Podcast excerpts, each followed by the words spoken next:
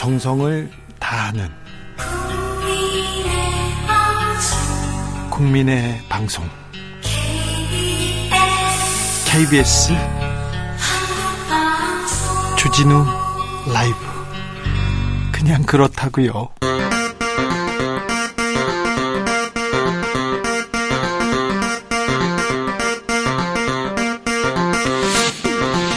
주진우 라이브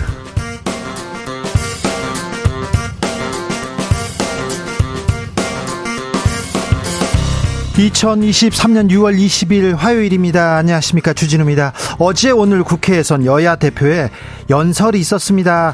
여러 정치 개혁, 쇄신 얘기 나왔는데요. 이재명 민주당 대표는 불체포 특권 포기, 그리고 김기현 대표는 의원 정수 10% 축소, 이 이야기만 남아 있습니다. 여야 대표 연설이 남긴 의미와 배경, 더불어민주당 정성호 의원에게 들어봅니다.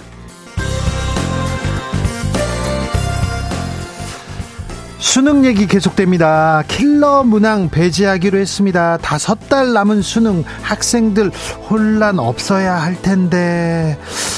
그런데요. 수능 문제로 정치권이 더 혼란스러운 것 같습니다. 최가박당에서 이야기해 봅니다.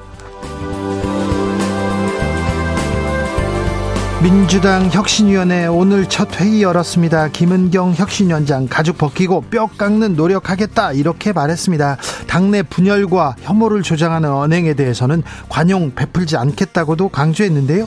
정치발전소 장현장에서 짚어봅니다. 나비처럼 날아 벌처럼 쏜다. 여기는 주진우 라이브입니다. 오늘도 자중자애 겸손하고 진정성 있게 여러분과 함께 하겠습니다. 음.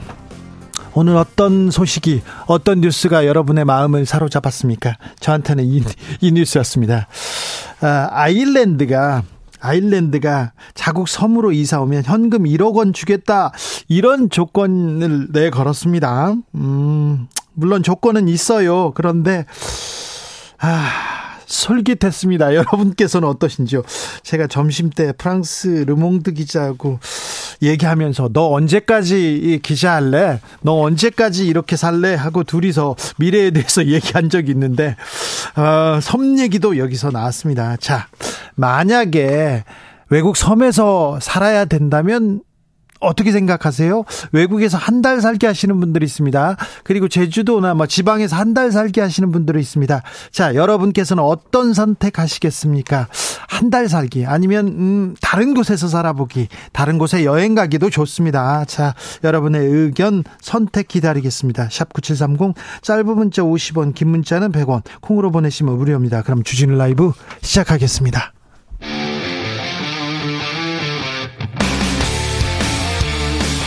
탐사보도 외길 인생 20년. 주 기자가 제일 싫어하는 것은?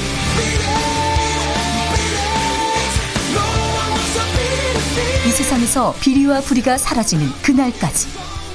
오늘도 흔들림 없이 주진우 라이브와 함께.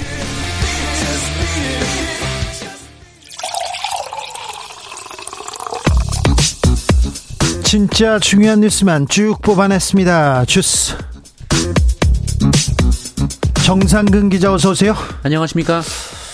수능 계속 논란 이어집니다. 킬러 문제, 킬러 문항 제외 계속 이어집니다. 네, 대통령실 관계자는 오늘 언론에 윤석열 대통령의 킬러 문항 제외 발언은 이미 석 달 전 예고한 내용이라면서 불안을 조장하지 말아야 한다라고 강조했습니다. 네. 아, 특히 연합뉴스 보도에 따르면 대통령실은 이 대통령실 대통령의 수능 발언에 대한 비판 여론에 학원가가 있는 것 아니냐라는 의혹을 가지고 있다고 합니다. 어, 이태규 국민의힘 교육위원회 간사는 KBS 라디오 인터뷰에서 공교육 과정에서 수능 변별력을 갖추라고 하면 가장 혼란스러운 사람은 대형 입시 학원 사교육업자들이라면서 어, 그들이 이 논란을 전체 학부모나 학생들의 혼란 문제로 주장하고 있고 이를 일부 언론이 받아쓰고 있다라고 주장했습니다. 근데 학생들 혼란스러운데요. 선생님들도 어 이거 어떻게 하지 혼돈에 빠져 있는데요. 일타 강사들이 이 수능 난이도 관련해서 비판했다고 해서 지금 이제 일타 강사들한테 가고 있는데요. 보수 언론에서 호화 언론 뭐 아니 호화 생활한다 뭐 몇 억짜리 시계 샀다 그림 샀다 하면서 일타 강사 이렇게 신상 공개하고 지금 비판하고 있는데 이게 맞는 건지 이게 얘기 이게 맞는 건지 교육 개혁 수능에 대해서도 우리가 고민해야 됩니다. 근데 지금이 아, 맞는 시점이고 바른 방향으로 갔는지 그런 고민이 이어져야 될 것 같습니다. 잠시 후에 저희가 짚어볼게요.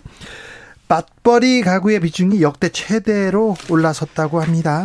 네, 통계청에 따르면 지난해 10월 기준 맞벌이 가구는 584만 6천 가구로 1년 전보다 2만 가구 증가했습니다. 배우자가 있는 가구 중 맞벌이의 비중이 0.2%포인트 올라서 46.1%까지 올라갔는데요.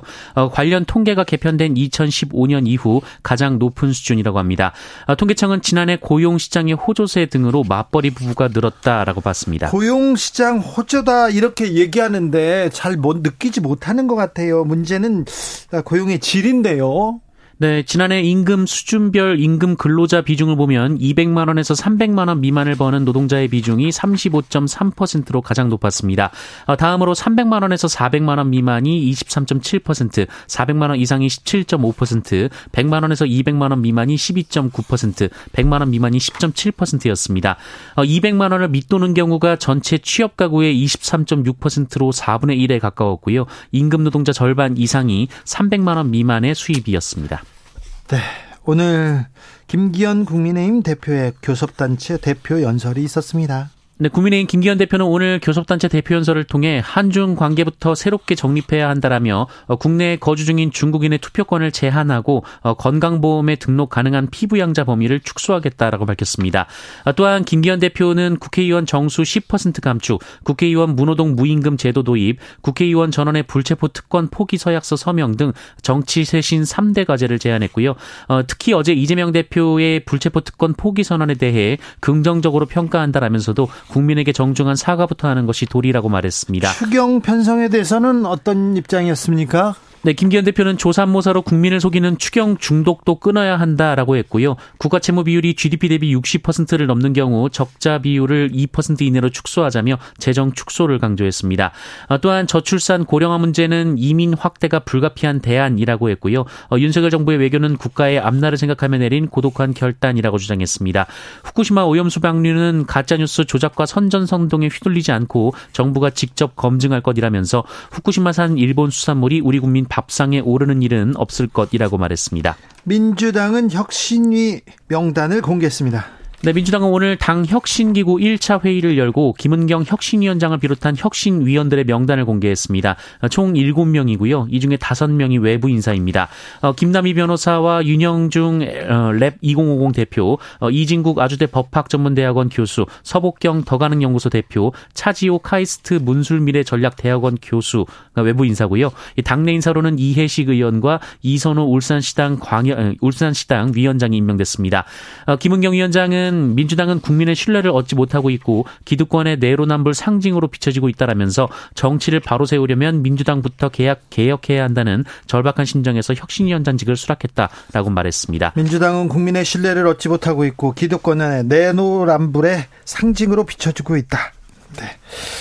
자, 혁신의 길 어, 잠시 후 2부에서 정성호 위원 의원과 다, 다시 한번 얘기해 보겠습니다. 조민 씨가 폴쉐를 타고 다닌다. 이거 허위사실 유포다. 이렇게 허위사실이라고 인정했습니다. 그런데 강용석 씨 등 아, 무죄 선고받았네요.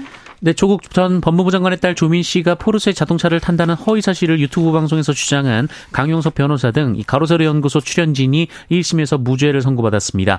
서울중앙지법은 피해자가 당시 빨간색 포르쉐를 운행한 사실이 없음을 인정한다라면서도 피해자에 대한 명예훼손적 표현을 했다 하더라도 의혹 내용이 조국 전 장관 관련된 공적 관심사에 해당한다라며 이를 처벌할 수 없다라고 봤습니다.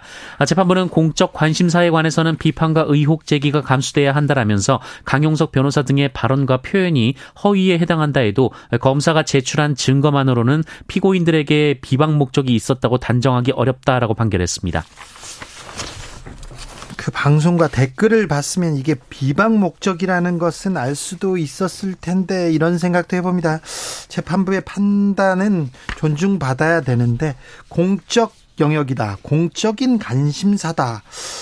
조민 씨가 공인이었나 공적 검증의 대상이었나 아, 조국 전 장관 얘기를 하는 것 같은데요. 아무튼 허위 사실임에도 불구하고 음, 무죄를 선고했습니다. 음, 내년부터 모바일 주민등록증이 도입된다고 합니다. 네, 스마트폰을 저장해 편리하게 쓸 수 있는 모바일 주민등록증이 내년 하반기에 도입될 예정입니다. 행정안전부는 모바일 주민등록증 발급 근거를 담은 주민등록법 일부 개정안이 오늘 국무회의에서 의결됐다고 밝혔습니다. 어, 개정안이 국회를 통과하면 1년의 준비 기간을 거쳐 이르면 내년 하반기부터 현행 플라스틱 카드 형태의 주민등록증과 법적 효력이 같은 모바일 주민등록증을 발급받을 수가 있습니다. 어, 편의점 등에서 성년 확인을 할 때는 물론이고 민원 서류를 발급할 때나 은행에서 계좌를 개설하거나 대출을 신청할 때도 이 모바일 주민등록증으로 신원을 증명할 수 있습니다. 어, 행정안전부는 암호화 등 최신 보안 기술을 적용해서 해킹이나 복제 가능성을 차단할 계획이라고 밝혔는데요. 어, 본인의 판단에 따라 필요한 정보만 선택해서 제공할 수 있도록 한다는 방침입니다. 어, 내년 하반기 모바일 주민등록증 제도가 시행이 되면 주민등록증을 발급받은 17세 이상 국민은 희망하면 가까운 주민센터에서 모바일 주민증을 무료로 발급받을 수 있을 것으로 보입니다. 주스 정상근 기자와 함께했습니다. 감사합니다. 고맙습니다. 외딴 섬에서 혹시 외국에서 살 수 있을까요? 한 달 살기, 1년 살기 해 보실래요? 물어봤더니요. 서하리님께서 아일랜드로 갑시다. 얘기합니다. 4894님, 한 달 살면서 그 지역 문화, 음식, 유적지 다 느껴보고 그러고 싶어요. 아주 좋을 것 같습니다. 아, 로망이 있으시군요. 박성범 님께서. 한국 사람들이요. 아일랜드 못 살아요. 한국 사람은 한국이 최고입니다. 단지 돈이 있어야 편한 것 있습니다. 이런 얘기를 하는데요. 네, 그것도 맞는데요. 아일랜드는요. 어, 일기예보가 항상 비슷해요.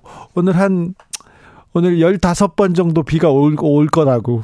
그렇게 얘기합니다. 계속 비가 오다가, 그쳤다가 바람 불다가 그런데, 아, 해가 뜰 때가 조금 드물어요. 그래서 굉장히 힘들 텐데요. 2048님, 남편 퇴직하면 남편 고향인 경주에서 한 달 살이 해보고 싶어요. 남편 고향에서요. 아, 왜 꼭 그지 남편 고향일까? 아, 네. 홍승표님, 제 꿈은요, 로또 맞으면요, 우리나라 각 도시 돌아다니면서 한 달씩 사는 겁니다. 근데 로또가 안 맞네요, 로또가. 아, 그렇군요. 김선호님, 저는 내년에 제주도 한 달 살리 생각하고 있습니다. 걱정 반, 기대 반인데요. 설렘도 큽니다. 어, 기대 클 것 같은데요. 어, 제주도 한 달 살기 요. 아, 생각하는 사람들 많습니다. 9369님, 제주도 한 달 살기가 예전부터 로망이었습니다. 2박 3일, 3박 4일로 늘 아쉬움이 남더라고요. 가 을에 바이크 타고 해안도로 달리고 싶어요. 얘기합니다. 저도, 저는요, 친구들하고 제주도에서, 제주도에서 좀 지내볼까 하고, 그, 한 달이 아니라 연, 연, 그 1년 계약을 해서 집을 이렇게 계약을 했습니다. 친구들이랑 이렇게 돌아가면서 살려고, 살려고, 지내려고, 틈틈이 가려고. 네, 근데 거의 못 갔어요. 네, 안 되더라고요. 3123님, 두 해 전 여름에 코로나를 피해서 섬으로 가족들과 자동차까지 배에 태워서 전북 부안에 있는 위도로 휴가 보내고 왔습니다. 왁자지껄 떠들던 방에서 나온 듯 일상에서 고요함 느껴지더군요. 저에게 외국의 섬에서 살 수 있는 기회가 온다면 저는 무조건 고입니다. 섬에서 외딴 곳에서 한 달 살기 이런 생각하시는 분 많군요. 그렇군요. 주진우 라이브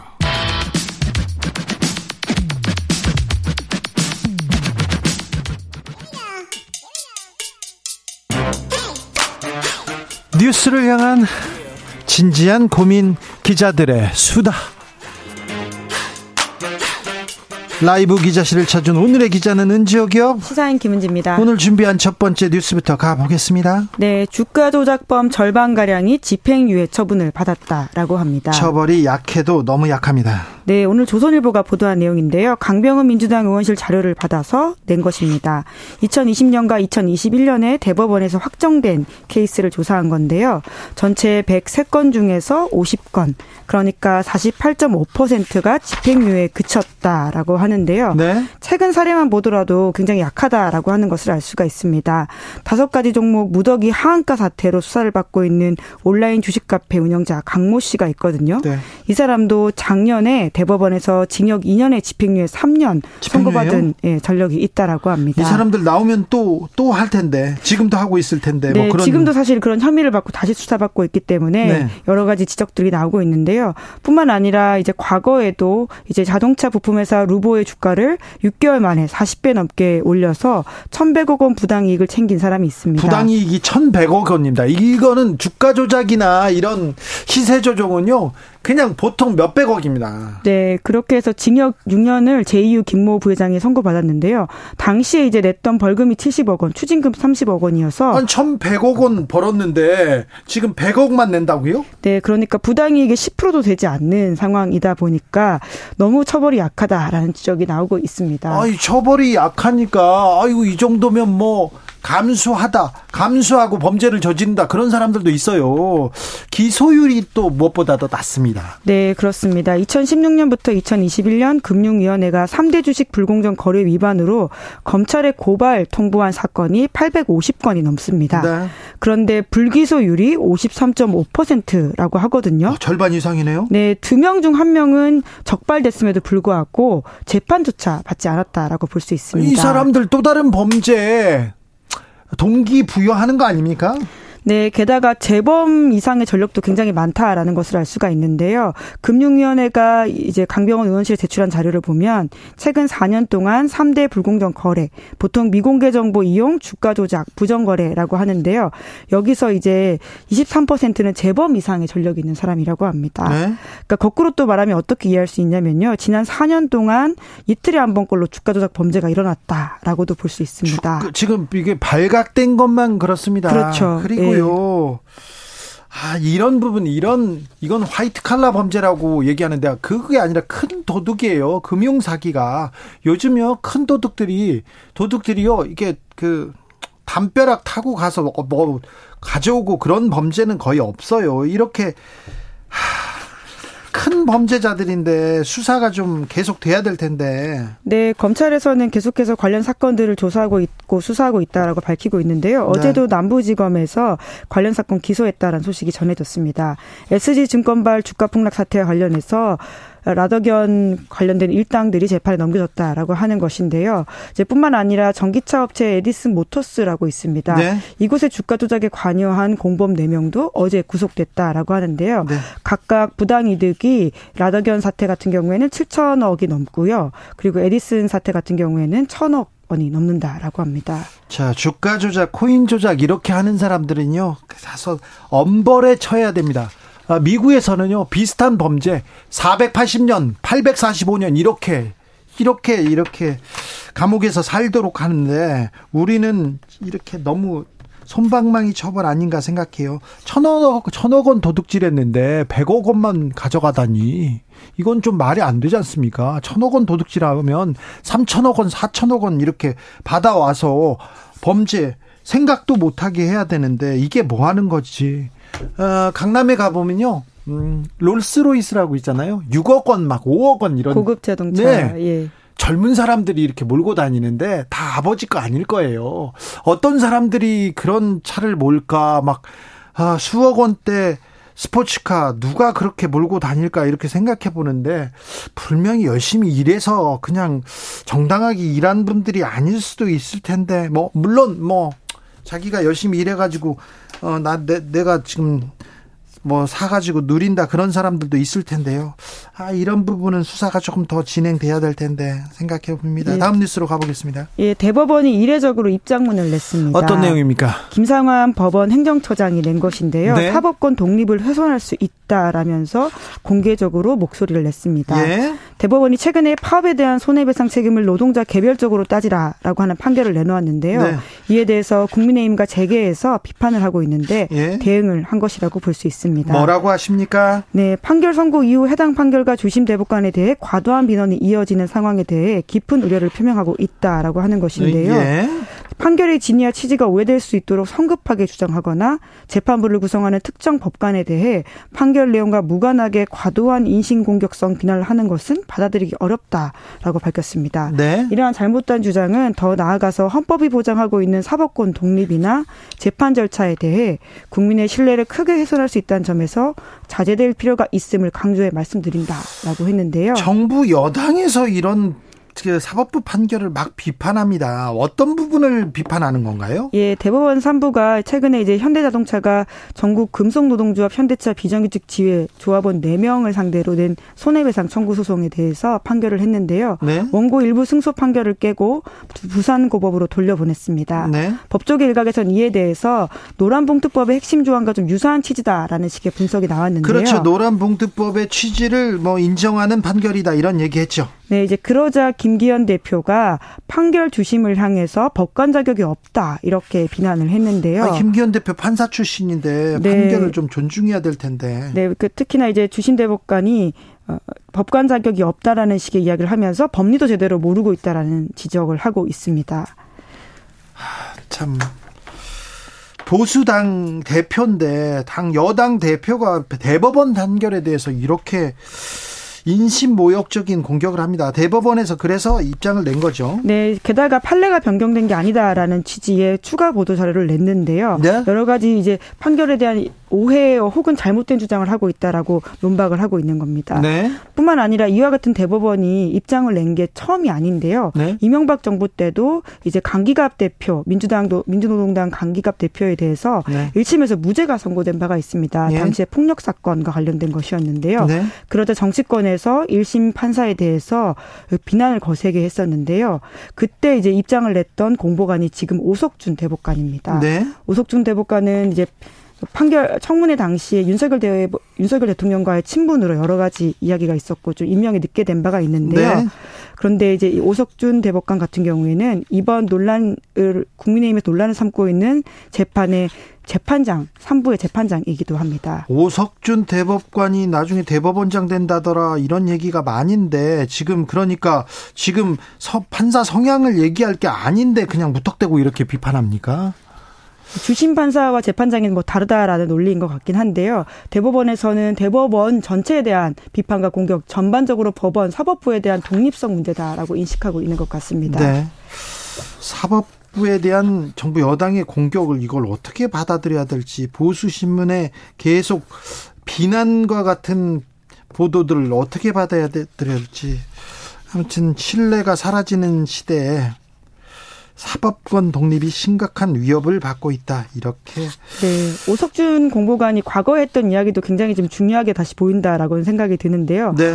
어, 재판장 성향을 공격하는 보도는 법관 명예를 훼손하고 상소심 판단에 영향을 줄 수 있어서 사법권 독립에 심각한 위협이 될 수 있다. 이렇게 이미 2010년에 말한 바가 있습니다. 알겠습니다. 마지막으로 만나볼 뉴스는요? 네, 토니 블링컨 미국 국무장관의 중국 방문이 세계적인 이목을 끌고 있습니다. 5년 만에 만났는데 성과가 있었다 이런 얘기가 있더라고요. 네, 전 세계가 주목하고 있는 사건이기 때문인데요. 18일과 19일 거쳐서 시진핑 주석, 왕이 정치국원, 칭강 외교부장과 같은 핵심 인사들을 10시간 동안 만났다라고 합니다. 네. 워낙 미중 관계가 아슬아슬하다 보니까요. 좀 긴장을 완화시킬 수 있지 않냐라는 여러 가지 해석이 나왔었는데 실제로 그런 메시지들이 많이 나왔습니다. 네. 블링컨 장관은 이제 그 미국은 연간 7천억 원 달러나 교역하는 중국과의 경제적으로 분리를 원치 않고 있으며 반대로 위험 제거를 모색하고 있다라고 해서 소위 말하는 decoupling이 아니라 de-risking이다라는 식의 이야기를 했고요. 네. 시 주석도 중국은 미국의 이익을 존중하고 있으며 미국에 도전하거나 대체국이 되려고 하지 않을 것이다. 라고 밝혔습니다. 어느 정도, 어느 정도 상호 존중, 음, 이 깔려 있어요. 그래서요. 미중 정상회담 가능성 커지고 있습니다. 네, 당장은 아니지만 올해 11월 달에 미국 샌프란시스코에서 에이펙 정상회의가 열립니다. 네. 여기에 시 주석이 참석하게 되면 자연스럽게 바이든 대통령과 정상회담을 할 수도 있다라는 말이 나오고 있는데요. 이것은 미국 언론에서 이미 나오고 있는 말이기도 합니다. 한반도 얘기도 좀 있었습니까? 네, 이제 아무래도 우리한테는 북핵 이슈가 가장 관심이 가는 부분일 텐데요. 블링컨 장관이 방중 일정을 끝내면서 기자 들과 만나서 관련 언급을 했습니다. 중국과 함께 북한이 핵미사일을 발사하지 말고 대화의 장에 나오도록 협력해 나갈 것이다. 라는 이야기인데요. 어떻게 보면 당연한 말이기도 하지만 메시지를 냈다라고 하는 점에서 좀 주목을 할 필요가 있는 것 같고요. 네. 뿐만 아니라 중국이 러시아에게 치명적인 살상 무기를 지원하지 않을 것임을 분명히 했다라면서 어, 중국의 핵심 역할이 러시아의 침공에 발발한 우크라이나 전쟁 종식이다라는 식의 이야기도 했습니다. 네. 미국과 중국이 지금 첨예하게 맞붙는데요. 생각해 보면요. 미국과 중국이 군사적으로 이렇게 충돌한 예가 없어요. 한국 전쟁을 제외하고는요. 그런데 아무튼 미중 정상회담이 미중 정상회담이 열릴 것이다 이런 얘기가 나올 정도로 지금 밑에선 물 밑에서는 교역하겠다 얘기하겠다 이런 얘기를 하고 있는데 우리도 중국하고 빨리 그 갈등을 풀고 아, 대화를 모색해야 될 텐데 걱정입니다. 기자들의 수다 시사인 김은지 기자 함께했습니다. 감사합니다. 네, 고맙습니다. 교통정보센터 다녀오겠습니다. 정현정 씨.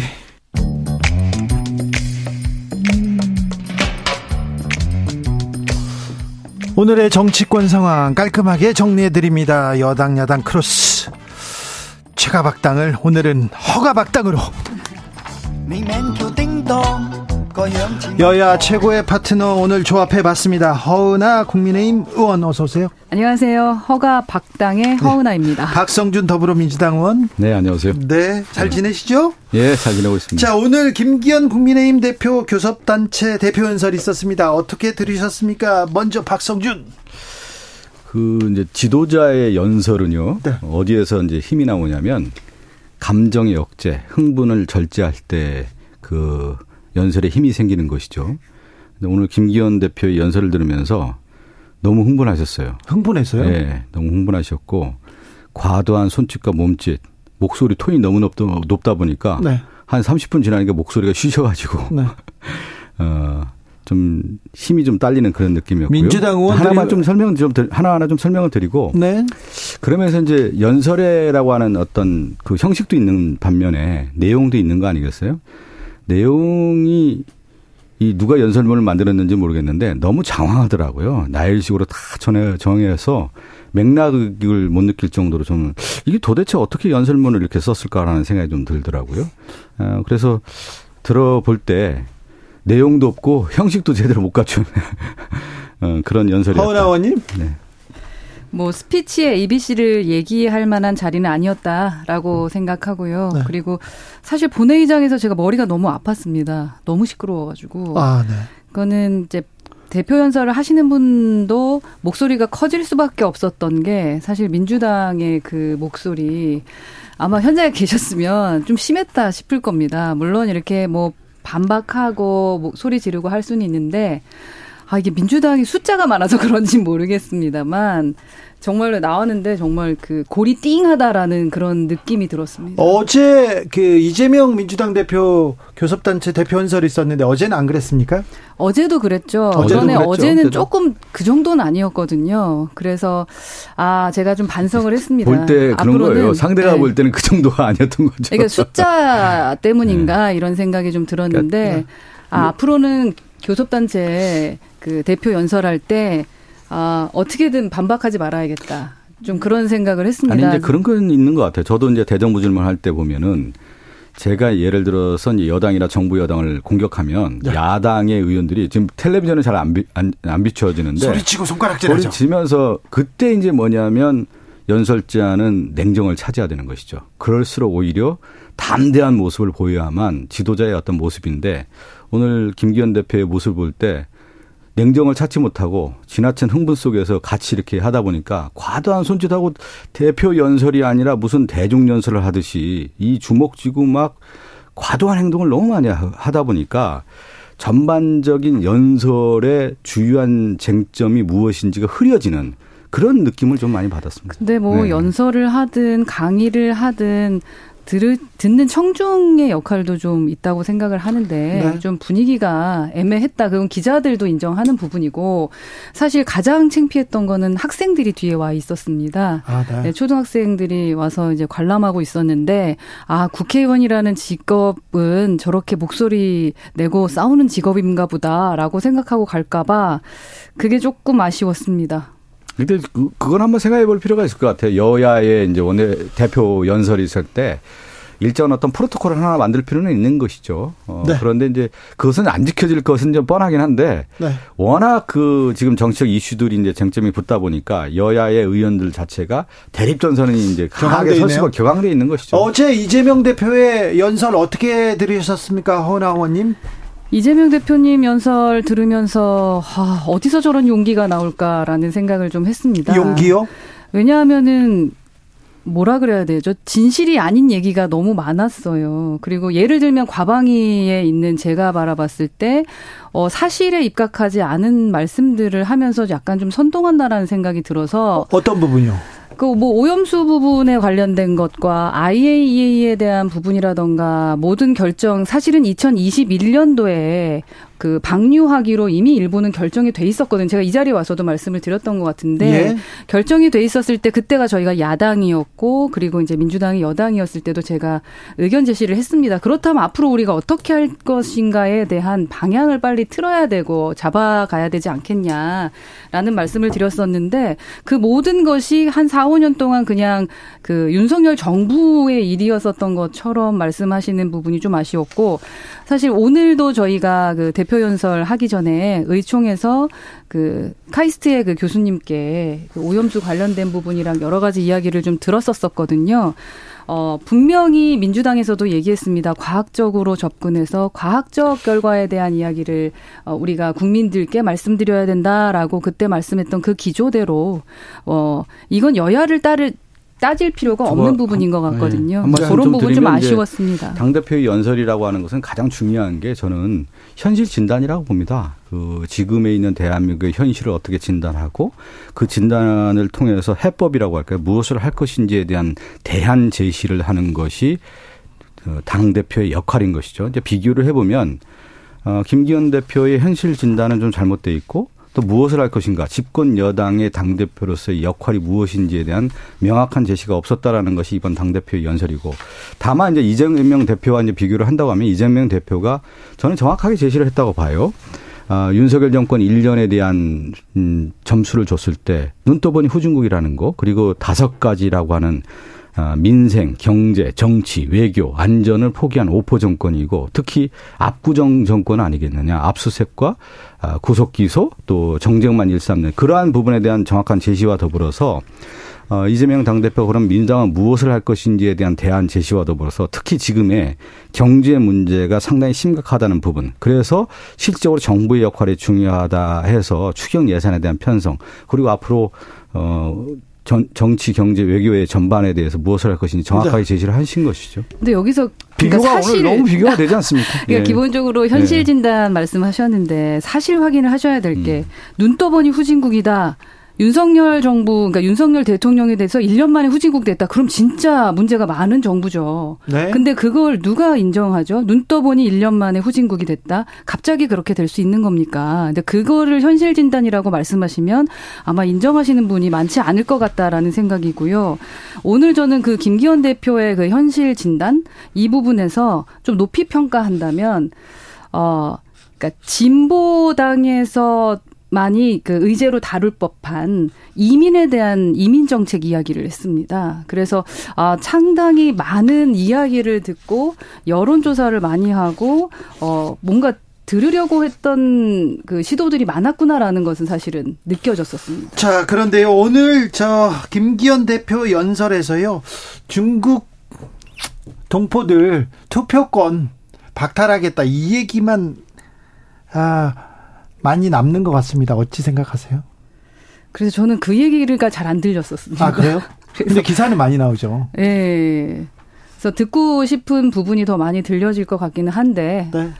그러니까 이런 거잖아요. 그 김기현 대표의 여러 얘기를 들어보면 장황한 나열식이랬단 말이에요. 그러니까 네. 어디에 초점이 맞춰 있는지 저는 도대체 구분이 안 되는데 그러니까 뉴스의 생산에 있어서 중국 동포 10만 명에 대한 투표권을 박탈하겠다라고 하는 부분이 부각이 되는 거고 특히 대중국과 관련된 부분에 있어서 강경 정책을 하고 상호주의를 내세우겠다는 거 아니겠어요? 우리나라가 세계 10대 강국이 되고 더 나은 나라를 가기 위해서 지금 이민 정책까지 얘기하면서 포용 정책을 얘기하는 건데 얘기했어요? 지금 이제 중국과의 관계에서 해서 우리가 얘기하는 국제 정치에서 티포텟 눈에는 누, 이에는 이 이런 정책으로서 강하게 응징하겠다라고 하는 어떤 시사점을 던져줬을 때 과연 외교의 문제에 있어서도 무너지는 물꼬를 오히려 그렇게 터주는 그러니까 저는 김기현 대표가 과연 국내 정치와 국제 정치에 대한 전반적인 인식과 더불어서 이 말에 대한 어떤 책임이 있는 것인지 그 상당히 저는 의아하시덥더라고요. 자, 과연 그리고 오늘 대표 연설에 이 내용을 포함시켜야 되는 의미가 무엇인지가 정확한 메시지가 전달되지 않았다. 아, 저는 이, 이 얘기를 하고 싶다고 하면은 이재명 대표가 아니 제가 여기 마저 마무리하면 네. 그, 그 정도 되면은 충분한 수기 과정에 대한 것들이 있어야 되는데 너무 시사점으로 던져주는 것이 과연 옳았느냐라는 생각이 좀 들더라고요. 그러니까 뭘 잘했고 못했고 하고 예. 뭐 갑자기 그 말이 왜 나왔냐라고 말씀을 하신다면은 저는 이재명 대표가 원래 연설문에도 있지 않은 발언 해서 어저께 상당히 이슈가 됐던 불체포 특권 예. 내려놓겠다 이 부분에 예, 그 대해서 그 부분에 대한 발언을 하는 게 정말 신기했어요. 저 네. 자리를 본인의 특혜를 가지고 저렇게 활용해도 되는 건가? 원래 준비가 됐던 발언이었나? 사실은 방탄에 대한 비난 여론을 의식을 하셔가지고 뭔가 이제 교, 본인에 대한 방탄에 대한 생각에서 벗어나지 못해서 지금 기존에도 이미 대선 기간 중에 포기하기로 약속을 하셨던 부분을 네. 그럼에도 불구하고 불체포 특권 활용하셨잖아요. 그리고 지금 와서 안 되는 거 뻔히 알면서 그 부분을 애드립으로 만약에 말씀을 하신 거라면 이게 더 이상하다고 저는 생각이 듭니다. 저는 이제 그 어제 최고위원회가 있었어요. 네. 최고위원회 이제 비공개하고 나서 이재명 당대표가 오늘 연설에 있어서 어 이제 체포 관련된 어이 자신의 문제에 있어서 어 당당하게 좀 더 맞서야겠다라는 말씀을 하시면서 이 검사 정권에 대해서 어, 온몸으로 좀 맞서겠다 이런 차원에서 어, 이 내용을 담아야 되겠다라고 하는 얘기를 하셨어요. 저도 좀 상당히 좀 놀랐고 어, 거기 앉았던 최고위원들도 처음에 이게 어떻게 된 건가 했는데 이제 당 대표께서 어, 어제 이제 연설한 내용 그대로 말씀하시더라고요. 어, 체포 동의안으로 이제 민주당의 갈등 불안이 분명히 있는 거고 그것을 어, 검사 정권에서 이걸 노리고 있는데 그 빌미를 주지 않아야 되는 거고 또 그러한 시도가 있다고 하면 당당히 맞서고 지금 이재명 당대표 관련된 관련 수사, 특히 압수수색이 한 300번 넘게 검찰이 무리하게 수사하고 있는 상황에서 어, 불체포 권한을 포기하면서 어, 지금까지 권한 그랬던 것처럼 검찰의 소환 조사에 대해서 당당히 임하고 특히 구속영장을 청구하면 아, 이재명 당대표가 직접 출석해서 영장 실질 심사를 받겠다. 그러면서 검찰의 무도함을 밝히겠다는 얘기를 어, 어제 최고위원에게 얘기하고 네. 그 내용을 담아서 이제 이재명 당대표가 연설을 통해서 그 입장을 밝힌 거죠.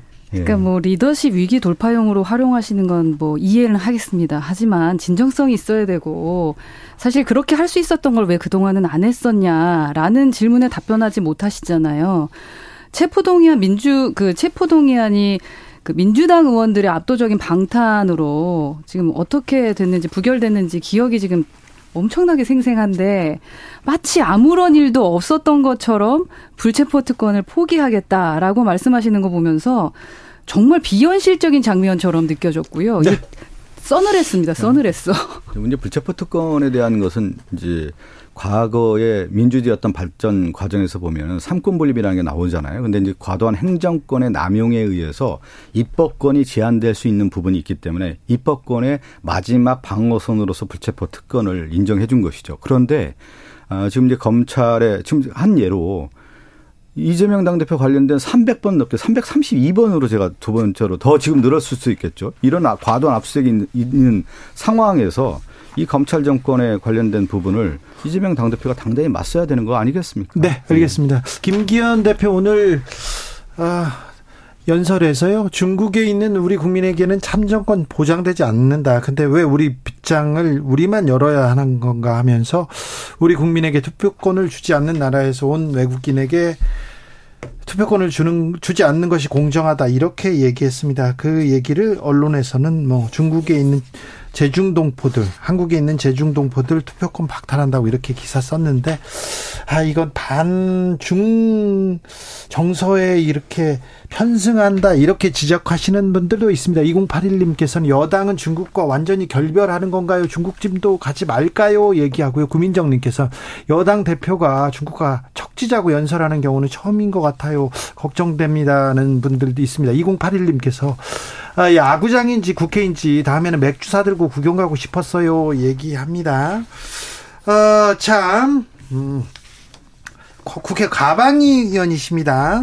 그리고 또 언론 출신인 박성준 의원도 있었는데, 자, KBS는 어떻게 한답니까? 어떻게, 네. 자, 여, 정부 여당의 생각을 좀 듣고 싶습니다. 그래서 정부 여당의 생각이 저와 다 똑같지 않을 수 있기 때문에. 그렇죠. 네. 자, 양식 있는 허은아. 네, 뭐 어떻게 생각하세요? KBS는 국민의 방송으로서의 역할을 제대로 하면서 네. 당당하게 수신료도 올리고 네. 그렇게 국민께 평가받으시는 게 좋겠다라고 생각합니다. 네. 박성준 의원님. 이제 그 어떤 정책을 할 때 positive 정책이 있고 negative 정책이 있지 않습니까? 네. 그러면 KBS가 어, 이제 공영 방송으로서 그 역할을 더 잘할 수 있게끔 만들어 주는 것이 positive 정책인 것이죠. 그럼 이제 정부 여당은 이런 쪽에서 고민을 해야 되는 것이죠. 근데 지금 윤석열 정권은 뭐냐면 어 가장 중요한 공영 방송의 역할이 정권에 편들지 않는다라고 하는 부분에 있어서 정권 압박 정책으로서 그 우리가 얘기하는 쉽게 얘기하면 돈줄이라고 하는 수신료라고 하는 것을 박탈을 해서 너희들 말 잘 들어라. 그러면 내가 어느 정도 옹호해주고 봐주겠다라고 하는 시그널을 보낸 거예요. 이 수신료 분리 정책이라고 하는 것 자체가 이렇게 네가티브 정책으로 윤석열 정권이 특히 언론 정책을 편달하는 것은 실질적으로 세계 공영방송 역사에서 저는 이런 일이 있을 수 있는 것인지 한번 되돌아볼 필요가 있을 것 같고요. 어, 결국 이제 우리가 KBS가 그동안의 수많은 역사 속에서 많은 국민들의 신뢰를 받지 않았습니까? 그러면서 사회 소외계층이라든가 또 역사의 대하 드라마라든가 외국인 방송이라든가 사회 교육 방송이라든가 이런 숨어 있는 사회 약자들을 위한 방송을 통해서 많은 공적 서비스를 해왔단 말이에요. 그런 차원에서 좀 더 KBS가 나갈 방향의 파지티브한 긍정적인 측면에서의 어떤 제도 개선을 통해서 더 잘할 수 있게 만드는 것이 집권 여당이 할 역할이지 이 KBS 말 안 듣는 것 같다. 그래서 채찍찍을 들어야겠다. 이런 식으로 가서는 결국 대 언론 정책에 패, 실패하는 거지. 하나 더 예를 들면 MB 정권 때 똑같이 이렇게 했습니다. MB 그 정권 때 이명박 정권 KBS 길들이려고 하다가 결국 MB 정권의 국민 신뢰를 잃지 않았습니까? 왜 이런 과거의 오점인 역사를 다시 되돌아가서 퇴행적으로 언론 정책을 펴는지를 모르겠습니다. MB 정권의 언론 언론 을 담당했던 이동관 특보가 지금 차기 방송통신위원장 후보로 거론되는데 어, 대학교에서는 대자보가 붙었습니다. 허나 의원님은 어떻게 보시는지요? 우선은 뭐, 뭐, 청년들이 왜 그러는지에 대한 건 더 들어봐야 될 테고. 예. 근데 대통령의 인사권은 우선 존중이 돼야 됩니다. 그리고 인사청문회를 통해서 만약에 내정이 된다면 정확하게 좀 검증을 해봐야 된다라고 생각하는데 우선 하나를 좀 짚고 가야 될 게 있습니다. 그 KBS에 대해서 물어보셨잖아요. 네. 근데 그 수신료 분리징수라는 것을 이야기한 것은 상당히 오래됐습니다. 네. 그리고 국민 여론에서도 제가 야당일 때 제가 방송법에도 수신료 분리징수에 대한 법안을 넣었고요. 네. 그런데 이번에 방송법에서 통과가 되지 않았죠. 빼고 이제 통과가 됐었는데요. 대부분 야당이 요청하는 게 수신료 분리징수였고요. 마찬가지로 네. 민주당이 야당이었을 때 그 법안이 많이 나왔었습니다. 그러니까 국민 여론은 사실은 기존의 그 뭐죠 전기료에 포함돼서 한꺼번에 나오던 그 수신료를 분리해서 따로 징수하라라고 하는 게 국민 여론인 것은 맞지 않겠습니까? 근데 이걸 여, 여당에서 이렇게 하는 건 처음인 거죠. 네. 사실 처음인 네. 거고 그렇다면은 제가 그때 수신료 분리 징수를 얘기하면서 조금 전에 말씀드렸던 것처럼 KBS에 요청했습니다. 수신료를 당당하게 올려라. 음. 그리고 받아내라라는 겁니다. 말씀하셨던 것처럼 좋은 프로그램 많습니다. KBS도. 예를 저는 진짜 시사기획 창 너무 좋아하는데 그런 프로그램들 또 뭐 대하 드라마라던가 국영방송 아 우리 그 공영방송에서 할 수 있는 네. 그런 부분에 대한 것들을 살려서 계속적으로 하는 게 얼른 빨리 얘기하시고. 그리고 주진우 라이브도 네. 아우 잘한다. 어, 잘한다. 그렇게 생각을 네. 했었던 부분이라 네. 공영방송답게 제가 네. 정권에 휘둘리지 말아달라라는 네. 부탁을 드렸었습니다. 이건 예, 예. 정권에 휘둘리지 않고 국민만 바라보고 가면서 KBS는 그렇게 당당하게 서야 된다라고 생각하고요. 네네. 네. 그리고 뭐 이 그 만약에 내정이 된다면 인사청문회 제대로 해야겠죠. 네. 내실 있는 청문회가 필요하다고 생각합니다. 이동관 특보는 이미 언론 그 언론계에 있는 분들은 이분이 왜 방송통신위원장 되는지 진짜 어떻게 실수를 금하지 못한다는 거 아니겠어요? 이, 이 결국은 이명박 정부의 대 언론 정책을 실패한 가장 장본인이고 네. 지금 어, 이 윤석열 정권에서 인사 검증이 제대로 되고 있는지 모르겠어요. 그냥 단순하게 말 잘 듣는 사람 꽂아서 언론 정책 하겠다, 언론 압박 정책 펴겠다라고 하는 의지가 지금 이동관 특보를 통해서 내정설이 계속 나오는 거 아니겠습니까? 아들의 학폭 사건뿐만 아니라 이동관 특보가 걸어온 길에 대한 부분이 있다고 하면 철저하게 검증해야 되겠죠, 나중에. 네. 지금도 검증되고 있는 거 아니겠습니까? 그리고 네. 저는 이미 언론계에서 이동관 특보에 대한 평은 이미 끝났다. 뭐 더 어떻게 네. 뭘 더 하려고 하는 겁니까? 그건 전 도대체 이해가 안 되는 겁니다. 네. 김재영님께서 이동관 와서 방송 싹 개혁해라 이렇게 이런 분들 계신데요. 그게 개혁일지는 좀 이렇게 물음표가 개혁인지 계약인지 한번 자, 보시죠. 이미 네. 이명박 정부 때 계약하지 않았습니까? 자, 자. 그런데요, 지금은요. 네. 수능이요. 그것도 네. 난이도 네. 여기에다가 킬러 문제까지 킬러 문제까지 나왔습니다. 그래서 학생들 그리고 뭐 선생님들도 어 이거 좀 혼돈에 빠져 있는데 아 교육 개혁 해야지요. 네. 뭐 학생들 언제까지 이렇게 교실에다 뭐 밀어놓고 암기 위주로 인내력 위주로 이렇게 테스트할 거예요. 그런데 왜 지금이냐 이런 얘기는 계속 나옵니다. 이 문제는 윤석열 대통령의 발언에서 시작됐고 이 논란은 이어지고 있습니다. 자, 허은하 의원님. 기본적으로 교육이라는 게 참 힘든 것 같습니다. 예? 저희 이제 딸이 2학번이에요. 네. 그리고 나서 반수했거든요. 그러니까 네. 딱 조금 전에 시험 봤던 네. 그런 곳의 학부모였습니다. 그래서 수능에 대한 그리고 또이 어, 대학 입시에 대한 고민 많았을 건데요. 킬러 문항에 대한 것도 사실은 고민이 많죠. 그 네. 가장 힘들어하는 게 사실이고요. 네. 그래서 대책 마련에 대한 얘기들이 나오는 것도 사실이고요. 네. 다만 또 뭐 시점에 대해서 말씀하시는 것에 대해서도 저는 고3들이 좀 당황스럽겠다라는 생각은 분명히 듭니다. 그렇죠? 왜냐하면 대학 들어가기 위해서 고민하기 시작하는 게 고3이 아니라 네. 고1 때부터 고민하고 이제 중학교 때부터 또 네, 고민하죠. 사실은 좋은 대학 가고 싶은 친구들은 온 그러니까 집안이 같이 고민합니다. 예. 근데 앞으로 바뀌어야 되는 방향에 대해서는 아마 국민들도 아실 겁니다. 그 대부분 학교에서 잠자고 학원 가서 공부하고 이런 비정상적인 현실은 좀 당연하지 않다. 라고 생각하지 않겠습니까? 그래서 그 방향에 대한 것은 충분히 아마 공감하실 건데 조금 전에 음. 말씀하셨던 것처럼 그 시기에 대한 부분에 있어서 좀 뭐라고 말씀드리기가 애매하네요. 허, 허 의원님께서 음. 이제 방향이란 얘기를 했잖아요. 그러면 이제 윤석열 정권의 3대 개혁 있잖아요. 노동개혁, 교육개혁, 연금개혁. 그럼 개혁의 방향을 나왔습니까? 노동개혁을 어떻게 하겠다라는 방향이 나와서 노조 때려잡는 거 아니겠어요? 쉽게 얘기하면. 그럼 교육개혁은 잘 들어보십시오. 예. 교육개혁이라고 하는 교육 철학과 더불어서 그러면 인재 양성은 어떻게 하고 대학 교육은 어떻게 하고 초등 중등 교육은 어떻게 하고 이런 방향에 대한 얘기를 하면서 관련된 내용에 대한 것들이 나와야 되는 거 우선순위가요. 그런데 지금 교육개혁에 대한 방향이 나온 게 아니라 갑자기 어느 날 갑자기 수능 출제에 대한 얘기가 나왔단 말이에요. 이게 앞뒤가 바뀐 거 아니겠어요? 그리고 우리나라에서 전 국민 이슈라는 게 있어요. 전 국민 이슈. 그게 하나가 뭐냐면 모든 국민에 해당되는 게 구, 군대 문제 그리고 부동산 문제 그리고 또 하나가 대학 입시 교육 네, 문제. 네네. 하나가 먹거리 문제거든요.